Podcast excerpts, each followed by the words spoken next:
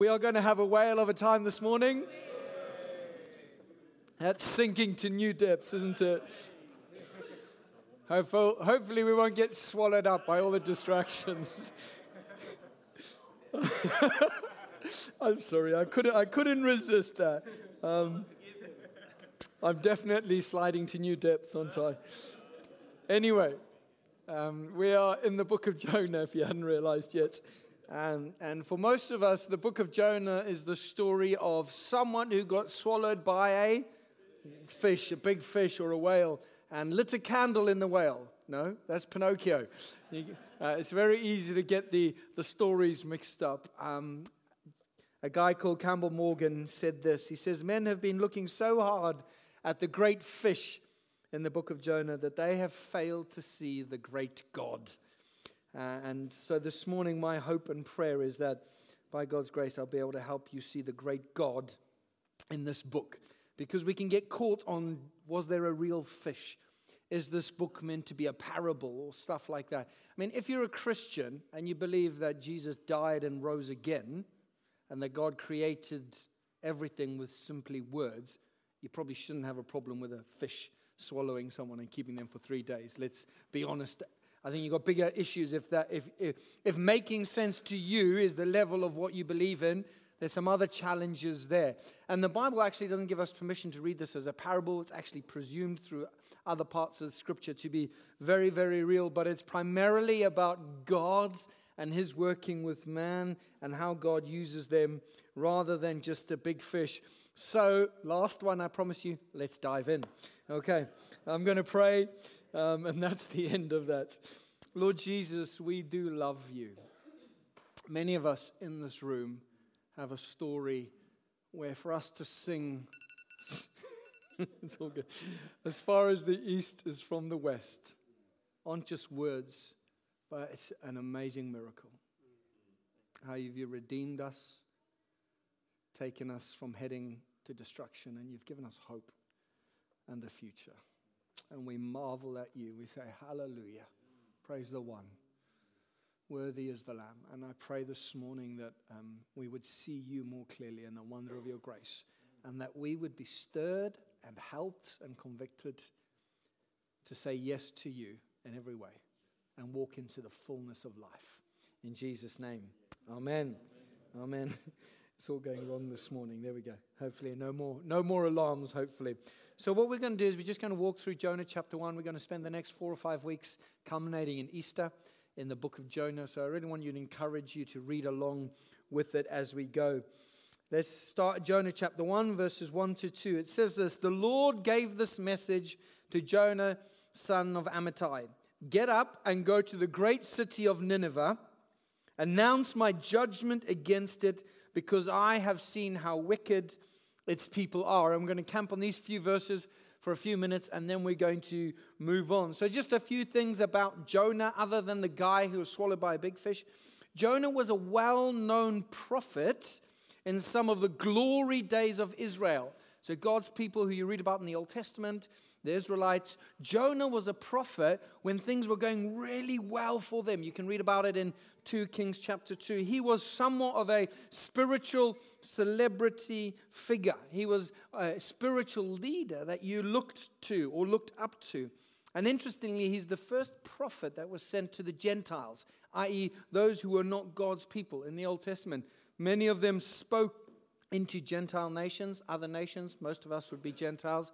But Jonah was the first one who was actually sent out of God's people to go to those who were not God's, God's people at that point. So you've got this professional prophet of the nation, the man of God, if you like. And God comes to him and says, Go to Nineveh.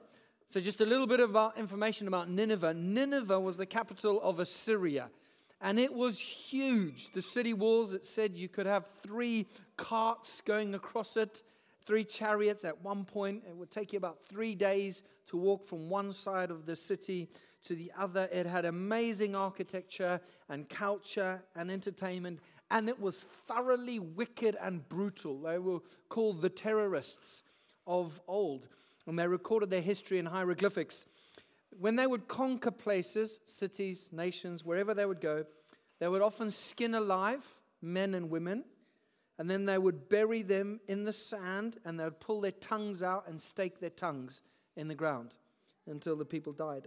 They would rape and pillage children and the ladies.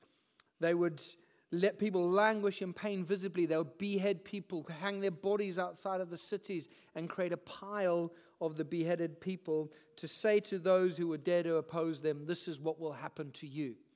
And guess what? They were arch enemies of Jonah's people.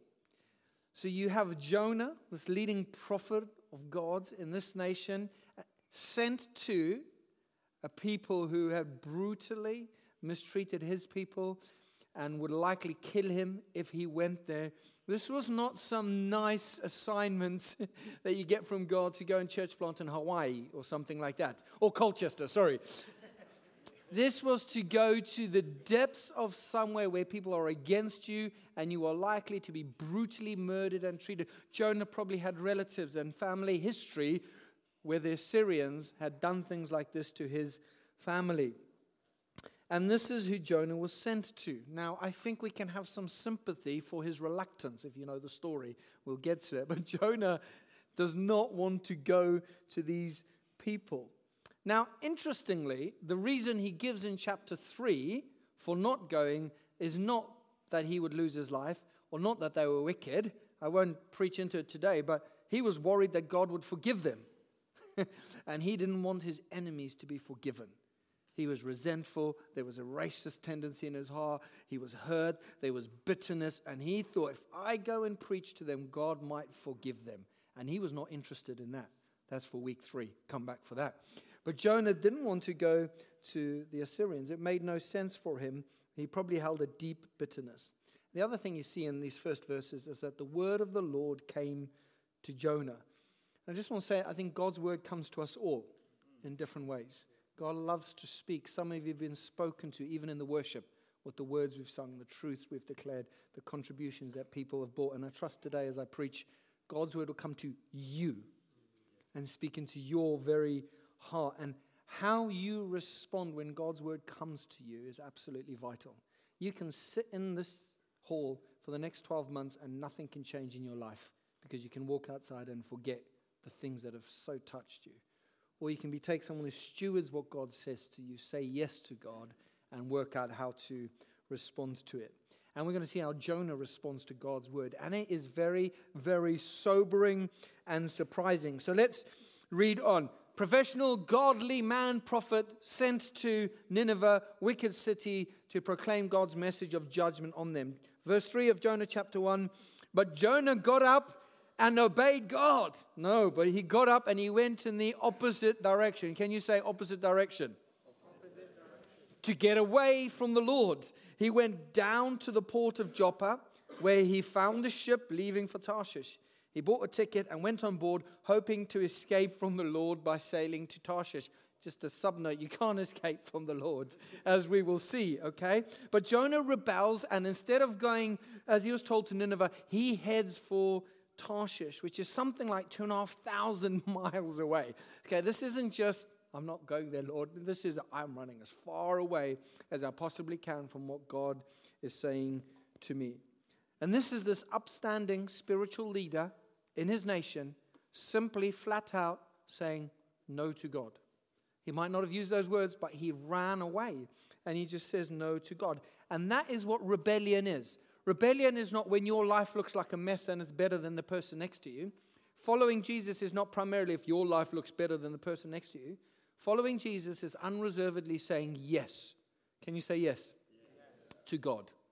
It's a surrendered, submissive posture. We say, I follow you, God, and I say yes. But Jonah says no in his heart. You and I often say no to God in small and subtle, subtle ways. And that is what rebellion is. Lordship is absolute and total, or it is not lordship at all. It's leverage.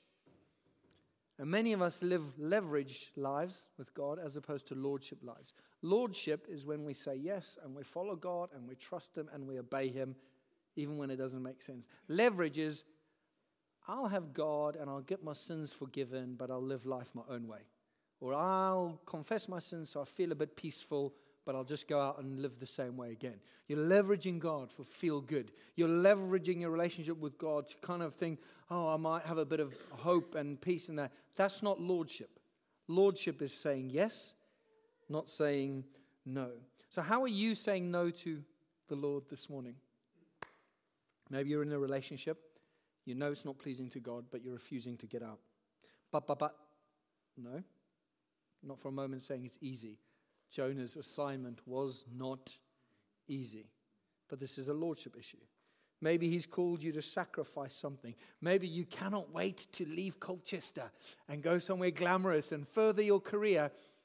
But you know, God's calling you to stay here and be planted for a while. And you're saying, nope. Maybe God is calling you to go somewhere else.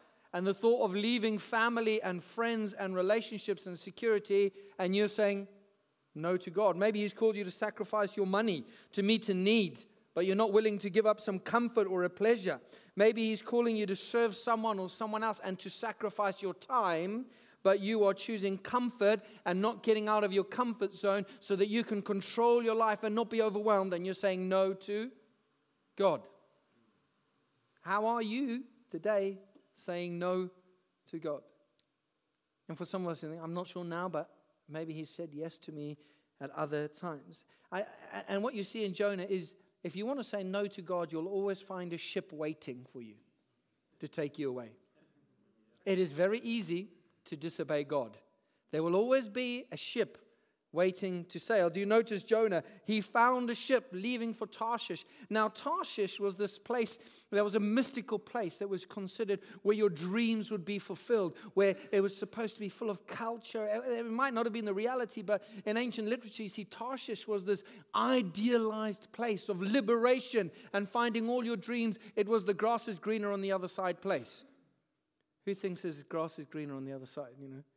Every time I sit in these chairs, I think the grass is greener on the other side. But often we are chasing things that might not be reality, but they're there. And there's always a ship waiting for us. It's like when you play in the sea. Have you ever played in the sea and you spend hours in it and you suddenly look up and you think, my family's sitting on the beach over there, but I've drifted with the current. We, we holidayed in Cornwall a few years ago, and the kids were body, body surfing, I think it's called, bodyboarding on the waves. And they started over there, but you know, the waves move, don't they? over there. And, and we looked up after a little while, and we couldn't see them anywhere. They were over there, bodyboarding and surfing, and they had just drifted. If you say no to God, it's really easy. There will always be an easy way out, and you will simply drift. And some of you said no to God a long time ago, and you've just drifted into stuff, and now you're not even aware of it. That will be true of all of us in one way. Maybe you got hurt years ago and you knew you had to forgive, but you said no then. And over the years, you've just drifted and you've got harder and more embittered. Maybe you started to date someone and you knew it wasn't appropriate and you knew God wanted you to get out, but you said no and then they moved in, and then you bought a house together because it was easier, more financially. The ship of financial ease came along, and now you're stuck and you think, How did I get here? It all starts with us saying no to God. Maybe you've compromised at work because everyone else does. And now you're tied into this culture of subtle wrongdoing, and you feel God calling you to do something about it, but if you do, you'll get caught up in it as well. It's always easy to disobey God. There is someone whose full time job is to make it easy for you to say no to God. The devil, Satan, whatever you want to call him. Maybe you know that God has called you into very deliberate get to know and be known community, but you got hurt once and you said no to ever being an in depth community again. And you're more and more isolated, and you, as a result, you just drift. You don't grow in your life because there's no one around you to get to know you, to encourage you, to protect you, to help you. Maybe you went to a small group and the people were really awkward and it was boring. Never happens, does it? And you said, Oh, I'm not going to go again. But you know, God's called you into that kind of community, not boring and awkward, but to real, real community. And sometimes you do have to give, other times you do receive. It's easy to disobey, and there's always a ship making ready for your escape. And here's the big one I felt peaceful about it. nonsense. You know, if it's against God's word, you know, obviously God's peace is a guiding thing when you're doing things that are right or sometimes you need wisdom. But when it's against God's word, you're not going to feel peace. What happens is you've been deceived and your conscience has been numbed. Often there's a, there's a card, people say, Oh, but I felt peace about it. Everyone's counsel around you is saying, This is foolish. Don't do it. Or do this. But you've said no. And you say, I feel a peace about it. Well, it's easy to have our consciences numbed and to be deceived. Devil 101, as I like to call it, in the Garden of Eden. Didn't he say to Adam and Eve, Don't worry, it's okay saying no to God. You know, just do it my way. In fact, it might even be better. He has always been trying to deceive us to say no to God, and he's clever. It's sometimes obvious, but most of the time it's really subtle in little attitudes in our hearts when we do it. Say no to God. That is leverage, it's not lordship. If you want to run from God, there will always be a ship ready to go to Tarshish. The grass is greener on the other side. For me personally, this was a massive change in my life um, in terms of kind of ministry. You know, I felt called by God to ministry when I was young and used to think about all these glamorous things God would have you do. And I read a book called Under the Unpredictable Plant by Eugene Peterson. Anyone read it? It's a great book. And he talks about ecclesi- ecclesiastical pornography. And he says we can always live whatever your role is, me as a minister, that there's a better place, a nicer place, an easier place, a place where you'll preach and everyone just suddenly gets saved and hundreds come, or a place where you'll be adored more, or a place that's easier. And I remember thinking, having come from Zimbabwe to the UK, you know, Africans are horrendous. We come and live here, but we just wax lyrical about how amazing it is at home, and we're kind of as if we're miserable here. Just go home, if that's, you know. The Lord calls us to be fully planted where we are, doesn't He? If you believe the Lord is sovereign, He apportions the times and places you live. Even if you're going to move on, and even if it's hard, where you are in this moment, you're called to all be. And when I read this, it was great conviction for me because I lived with this grass is greener on the other side, and I wasn't getting planted where I was and serving faithfully and thinking that this was the call of God. It made a big change to me. Now I love where I am. It's just how I live. Colchester is the best place in the world, I think. Well, it is for me and now. Might be, or wherever you wherever you're from. Well, let's let's carry on with the text. Jonah chapter one verses four to six. So we've seen kind of Jonah, the context of Nineveh. We've seen that Jonah disobeys God and says no to him. Uh, and the next bit you'll see is when you say no to God, God will always send a storm to grab your attention because he is pursuing you. Jonah chapter 1, verses 4 to 6. But the Lord hurled a powerful wind over the sea, causing a violent storm that threatened to break the ship apart. Fearing for their lives, the desperate sailors shouted to their gods for help, and they threw cargo overboard to lighten the ship. But all this time, Jonah was sound asleep in the hold, so the captain went down after him. How can you sleep at this time?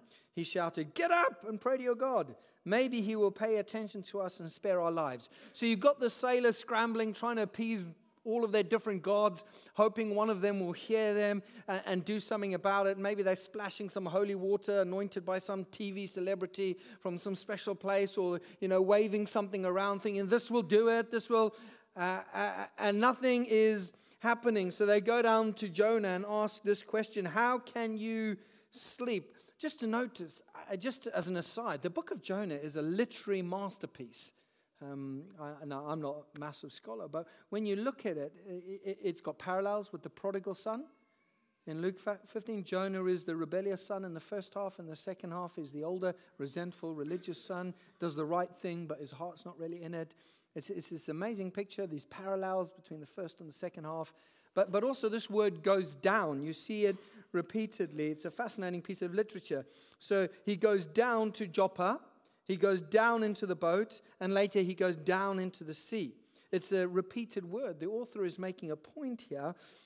And, and it's, when it says he goes down and he's sleeping, it's, it's a word for deep sleep, kind of like the sleep of death. And, and, the author, the scholars say, is making this point that there is this slippery slope that we've talked about. You, you go down. No, no, I'm just saying no. I'm just going to the port. No, no, then you go down into the boat. And then you go down into the sea. And before long, you're down into the sleep of death because you keep going. And that's how sin works. Sin spoils and it spreads, doesn't it? Um, and it separates. You tell one little lie, you have to tell another and another, and that's how it works. Adultery at 40 begins with porn addiction in our 20s sometimes. It doesn't suddenly just happen. Obviously, it can, but sometimes we're going down the slippery slope. Eating disorders in young adults often start with jealousy or comparison in teen years that's never dealt with. And there's a slippery slope on it. Not always the case. A hard or rebellious heart at the age of 50 or 60 can begin with subtle no's to God in the name of self preservation in our 20s and in our 30s. Deep rooted cynicism starts with grumbling attitudes coupled with a posture of being unapproachable when we are younger. So no one ever can say to us, hey, listen, you just grumble all the time and you're negative and you're cynical. And by the time we get to 50 or 60, one of those people no one really wants to be around because it's utterly exhausting because you're just hyper cynical. It can happen at 40, 30, 20. It's just, there's this slope of things. What you are sowing now will bear fruit. It will bear fruit. Now, praise God for his redemption. Hallelujah. He can heal and he can restore, but the effects of sin sometimes are, hang around with us and we have to work through them through our years. So, what are you sowing into now? You know, is your sowing into a yes and will it take you to fruitfulness for the Lord or will it take you down and down and down into the deep sleep of death at some point? Well, we read on. Jonah is woken up. Jonah chapter 1, verse 7 to 10. Then the crew cast lots to see which of them had offended the gods and caused the terrible storms. When they did this, the lots identified Jonah as the culprit. You cannot hide from God, even from a roll of a dice. Why has this awful storm come on us, Jonah? They demanded. Who are you? What's your line of work? What country are you from? What is your nationality? Jonah answered, I am a Hebrew and I worship the Lord, the God of heaven, who made the sea and the land. The sailors were terrified when they heard this, for he had already told them he was running away from the Lord. I'm running away from the Lord, but I worship the Lord. Why did you do it? They groaned. Why did you do it? It was Jonah. Remember, he's this professional Christian. And he's saying, I worship the Lord, but everyone knows he's not fully worshiping the Lord. I mean, he's even told them he's running away from the Lord. You can't have both. Worship is saying unreservedly yes to the Lord. As Christians, we wonder why unbelievers get confused sometimes when they look at Christians who say, I love Jesus, He's died for me, He's my Lord, and then we live lives that do not say that. And we wonder why they look in and think it's a load of rubbish. Or why would you do this? You say one thing, you live another way. Why would I even come into that? Or worse, maybe, is Christians come into an environment and think, I can be a Christian, have my sins forgiven, and live life my own way. And so they come in and they say, sing songs on Sunday because this is what they've seen amongst us but they do their own thing the rest of the time, and they wonder why it's not fulfilling. They wonder why it's not life in its fullness. They wonder why they're not overflowing with the wonder of God. It's because they've been birthed into something that says, I worship the Lord, but I'm running from Him. It's a sobering reality, this. And they're grown. Why did you do it, Jonah? you think if Jonah hadn't followed the Lord, maybe they wouldn't have been in the storm. Well, they wouldn't have. If Jonah had followed the Lord wholeheartedly, that wouldn't have been in the storm. Why did you say, I'm following God, but actually I'm running away from Him? And we see here that our, affection, our, our actions affect others. Your sin is never personal. Sin is never personal. First of all, it grieves God. I mean, that's, if you like, the definition of sin is we first sin against God. We grieve his heart. But then our sin always has impact on others because it affects who we are. We wonder why our kids become materialists until we look at our lives. We wonder why, as a parent, these are my examples, wonder why church is not a priority to our kids when we don't make it so. J.D. Greear puts it this way He says, The greatest gift we can give to others is walking closely with the Lord. Isn't that nice? The greatest gift that you can give to others, friends, housemates, spouses, colleagues, is walking closely with the Lord. It's just, we know this in the natural, don't you? When you're on an airplane, whose mask do you put on first? Yours. So that you're in a healthy place to tend to the children. You need the life of God so that you can overflow in love and joy and peace and patience and goodness and kindness. And you have to fight for that life in God because it's easy not to be those things. it's so, so easy. I mean, how many of us this morning, before we got to church, it wasn't like wonderful, peaceful, and joyful and harmonious in all our settings? Lost the rag with each other, said something we didn't mean, we're a bit grumpy. I mean, maybe you're all super holy. Well done. God bless you. It's really easy. You, we need to stay close to God to be a blessing to others. And maybe you've been running from God. Maybe you've ignored God. Maybe you're not even claiming to be a follower of Jesus. And your decisions have led you, Christian or not, to be in a bit of a storm. It might not be obvious to everyone else. The person sitting next to you might think everything's tickety boo. If you're not from England, that means everything's good and lovely. But you just know there's a storm. Maybe it's something physical because of habits and things over the years. Maybe it's emotional. You just, you're in a storm. Maybe you think, I've just run away from God and I haven't even been acknowledging God. And now you found yourself in a storm. You just cannot get peace. You're troubled and you can't appease your conscience. Whatever it is, what do you do in that situation? Well, Jonah does have some good lessons for us, even in this first chapter, verse 11. And since the storm was getting worse all the time, they asked him, What should we do to stop the storm? Throw me into the sea, said Jonah, and it will become, become calm again. I know that this terrible storm is my fault. And that's where you start. If, so, if the Holy Spirit has touched something in your heart today, you start by saying, I'm responsible, Lord.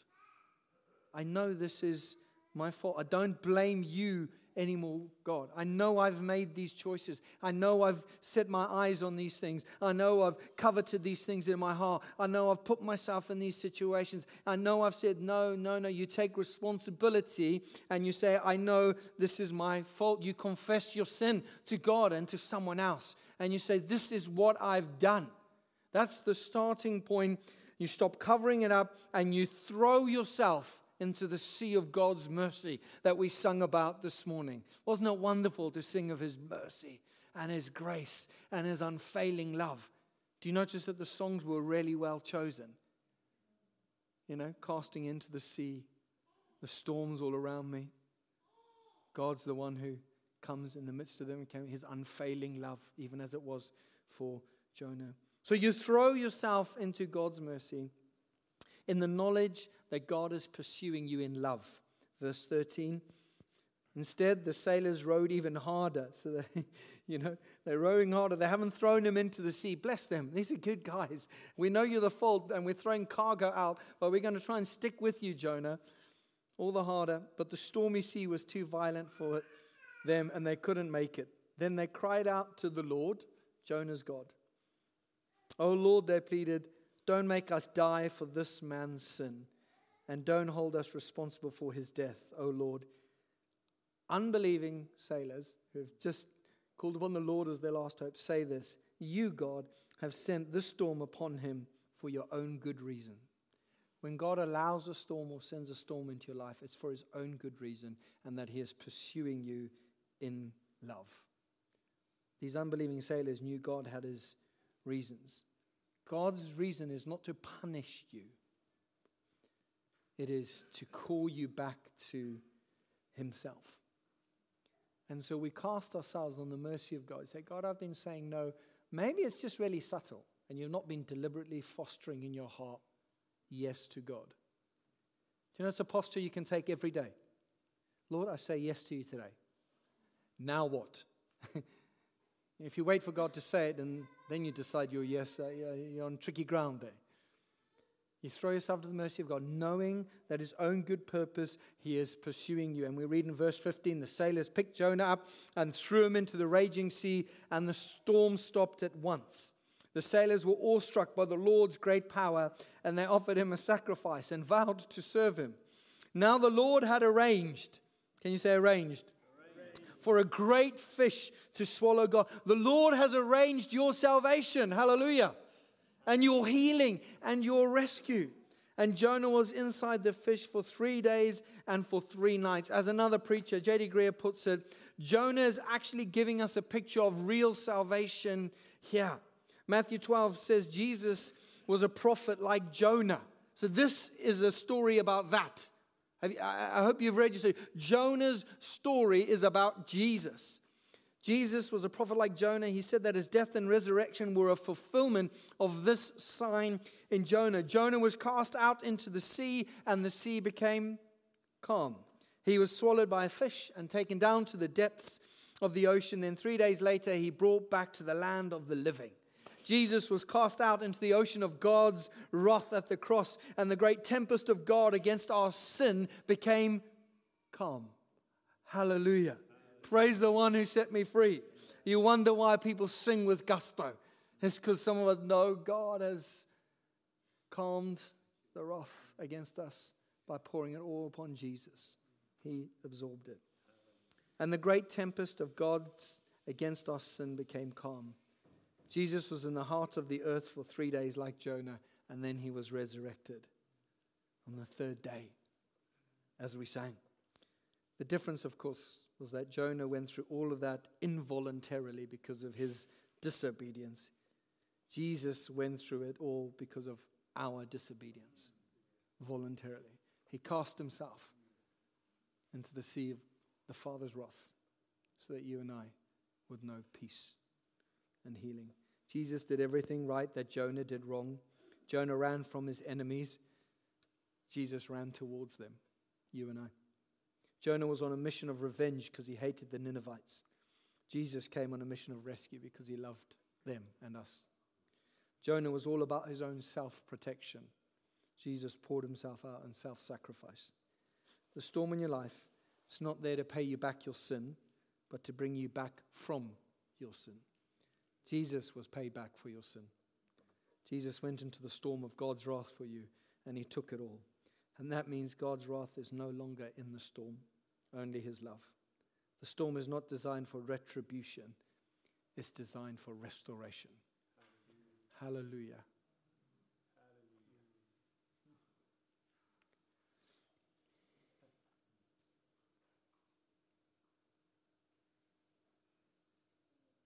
Thank you, Lord.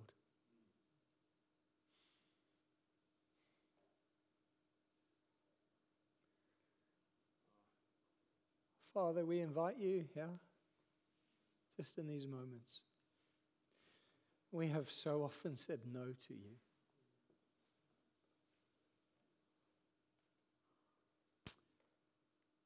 And some in this room, you don't follow Jesus. And there there's a storm coming because of your sin. And unless you cast yourself on the mercy of Jesus, the storm will come against your sin. But you need not, because today you can say, like Jonah, I know it's my fault. I need rescue. And you can dive in to the sea of God's mercy, mercy, not his, not his wrath. And some of us who do follow Jesus and we do love him, the Holy Spirit is just, even now, putting his finger on things where we've been saying no to him. I wonder if the band can come up just as we come towards an end. And others, it's a weird mix of you just wondering at Jesus for all he has done for you.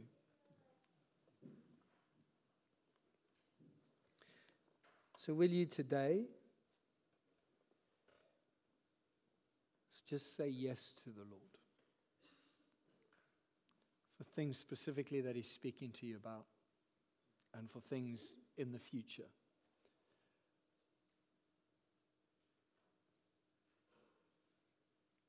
And I felt as I was preparing, particularly for some people who really resent where they are in life now. Whatever, you, you just, you hate it, you think you're in the wrong place. Maybe you blame God for getting you there, and there's just no, there's no joy or peace. And today, I trust you find grace from God to know that His hand is on your life, and it's not that you don't take steps to get out. But even as you wait, there's great grace for you Who knows what the Lord might do? Nineveh repented. Hallelujah. Jonah hated it. he was grumpy. Who knows what the Lord might do, even when you say yes and it takes a while for your heart to catch up? So, just in these last moments, just if you need to confess something, just say, ah, Lord, I, I just want to acknowledge I'm saying yes to you. But I have been saying no. Just be- between you and the Lord, why don't you just do that? Um, listen, if you're not feeling anything, it's, it's, okay. It's not my job to put weight on you, it's the Holy Spirit's job. Um, if you're not sure what to make of it, you just think, you might just want to say, Lord, I've seen something here today of people who love you in a way that's a bit alien to me. Help me. Help me to do that. And for all of us, just say yes now in your own way, just where you are. Just say yes now to the Lord.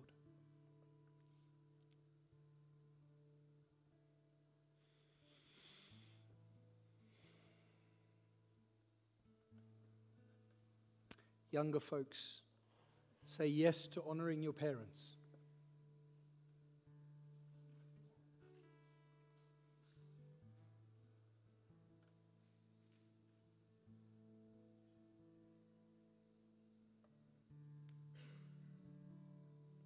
Some of you know God's nudging you to, um, to go somewhere.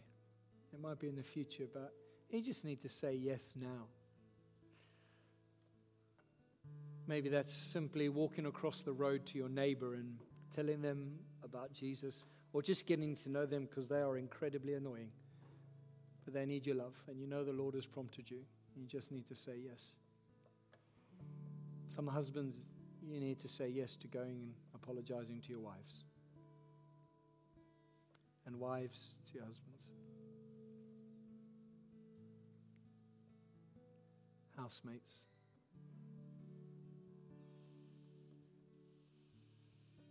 Let's stand together. We're going to uh, worship. If you would like prayer for anything, I'd love to pray with you. Please grab someone next to you, you know, to pray with you, but come to the front and grab folks you've seen leading leading today. We've got a bit of time before parents, you have to go to the children. Feel free to, to just say, let's focus on Jesus, the, the wonderful, greater than Jonah, Jonah. You and I are Jonah. You and I are Nineveh, those who rebel against God, and yet He has come to rescue us. So, Lord, we come now to make much of you to cast ourselves upon your mercy afresh. Thank you that you work all things together for good for those who love you and are called according to your purpose.